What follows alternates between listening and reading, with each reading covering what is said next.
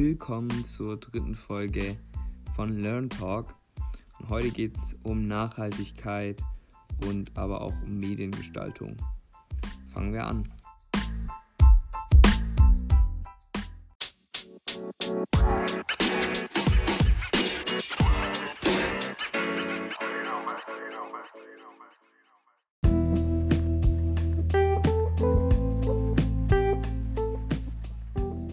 Bei der Nachhaltigkeit geht es einfach darum, Rohstoffe und Energie nur in Maßen einzusetzen und die Langlebigkeit eines Produktes zu garantieren. Zudem sollen die Bedürfnisse mit einem Minimum an Naturverbrauch befriedigt werden. Dann stellt sich natürlich die Frage, warum muss ökologisch gestaltet werden? Ähm, und Gründe dafür sind einfach, dass sich das Konsumverhalten der Menschen ändern soll. Also dass die Ressourcen, der Ressourcenverbrauch gesenkt werden soll und dass wir dematerialisiert werden. Und dafür gibt es den MIPS, also MIPS. Und das ist ein Maß, das ähm, die Umweltbeanspruchung und das Material und den Energieverbrauch einfach zeigt.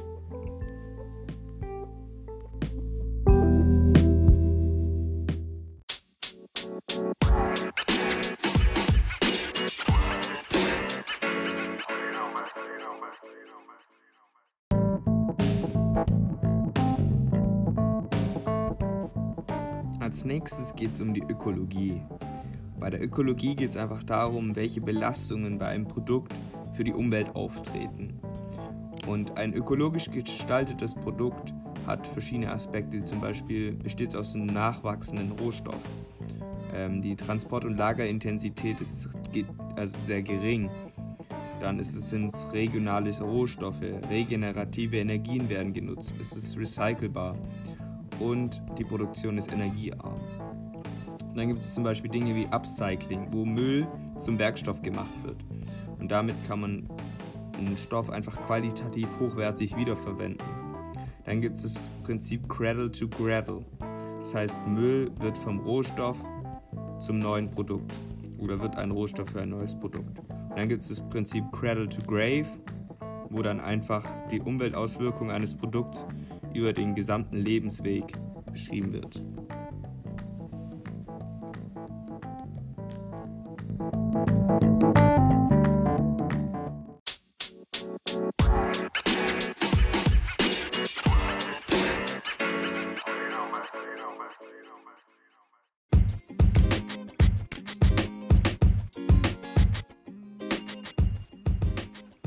Als nächstes geht es um die Produktphase. Es gibt vier Phasen der Belastungen eines Produkts. Erstens die Herstellung. Da geht es vor allen Dingen um das Material, den Energieeinsatz, den Abfall, die Ausbeute, die Werkstoffvielfalt und die Schadstoffe. Dann gibt es als zweites den Vertrieb und Verkauf. Da geht es um den Transport, die Verpackung und die Fläche, die es bei der Lagerung einfach einnimmt.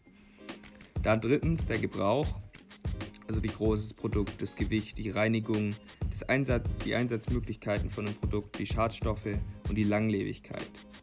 Als viertes gibt es noch die Nachgebrauchsphase, also die Rückführungsphase und die Entsorgungsphase. Zudem gibt es sechs goldene Regeln der Produkte von morgen. Erstens, also die Messung der Schadstoffe muss im Zyklus beinhaltet werden. Dann der Ausstoß von Gefahrenstoffen soll natürlich eliminiert werden Prozesse und Dienstleistungen sollen genutzt werden. Erneuerbare Ressourcen sollen maximiert werden. Und Recycling spielt natürlich eine sehr, sehr große Rolle.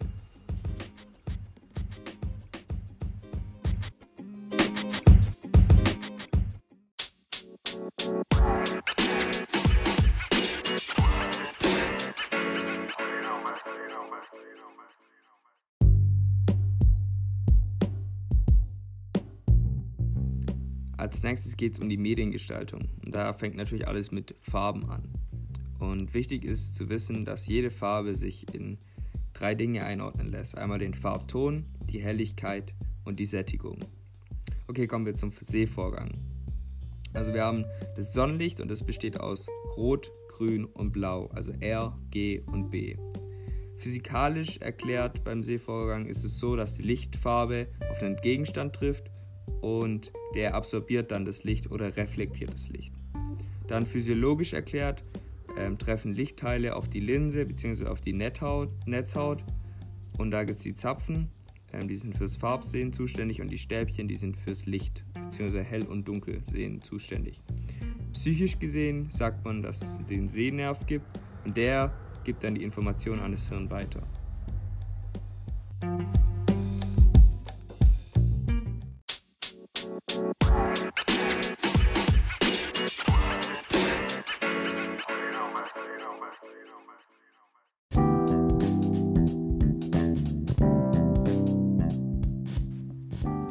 Jetzt kommen wir zum Thema Farbmodelle. Ähm, Farbmodelle dienen dazu, einfach Farben reproduzierbar zu machen. Da gibt es einmal das CMYK Farbmodell, das besteht aus Cyan, Magenta, Yellow und Black. Das sind sogenannte Körperfarben. Und gemischt gibt es Ganze schwarz, deswegen nennt man das auch die subtraktive Farbmischung. Und das Ganze benutzt man zum Drucken. Dann gibt es die RGB-Farbmodelle, also zum Beispiel Rot, Blau und Gelb. Das sind die Lichtfarben. Gemischt geben die Weiß, deswegen nennt man es auch additive Farbmischung.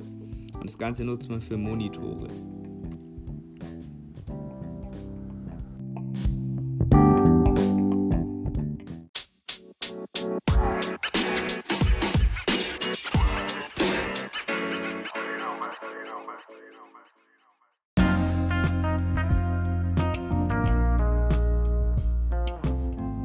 Jetzt kommen wir zum Farbkreis. Da gibt es einmal die Primärfarben. Die lassen sich nicht durch Mischen herstellen und zusammen geben die schwarz. Dann gibt es die Sekundärfarben. Die sind durch Mischen von zwei Farben möglich, zum Beispiel Rot, Blau und Gelb. Dann gibt es die Tertiärfarben. Das sind alle Farben, die dazwischen liegen. Dann gibt es Unbuntfarben, das sind zum Beispiel Schwarz, Weiß und Grau. Und Bunt, das sind alle übrigen Farben.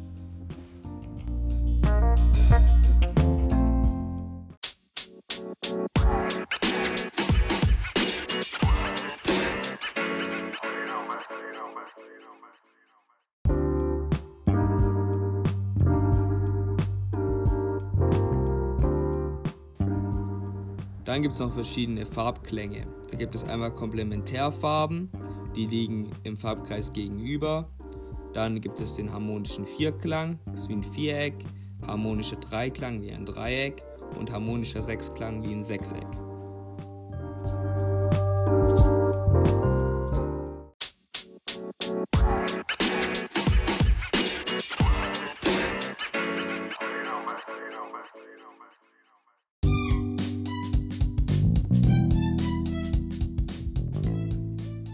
Als sechstes kommen wir zu Farbkontrasten. Da gibt es einmal den Quantitätskontrast.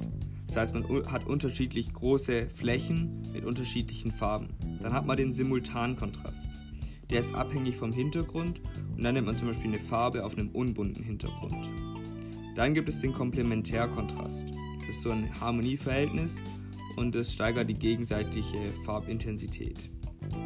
Dann gibt es den Hell-Dunkel-Kontrast. Je höher der Unterschied von hell zu dunkel, desto stärker ist der Kontrast.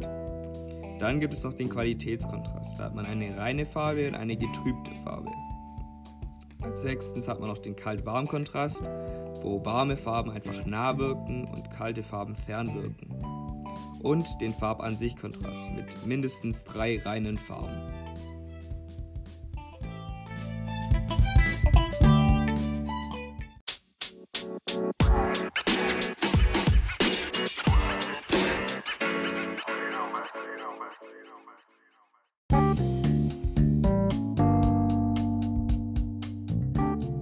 Als letztes kommen wir zur Farbwirkung. Da gibt es einmal Rot. Es wirkt aktiv, dynamisch, gilt für die Liebe, Gefahr und Zorn. Dann gibt es Blau, steht für Weite, Stille, Freundlichkeit, Kühl und Distanz. Grün steht für die Natur, für Frische, Hoffnung, Jugend. Gelb ist für Sonne, Wärme, Glück und es ist sehr aufdringlich. Dann gibt es Lila, steht für Macht, Mystik, eitel, einsam und Trauer. Orange steht für Wärme, Energie, aktiv, Spaß und Glück. Weiß steht für Reinheit, für sauber, unschuldig und fromm. Schwarz für elegant, mächtig, böse, den Tod und Egoismus.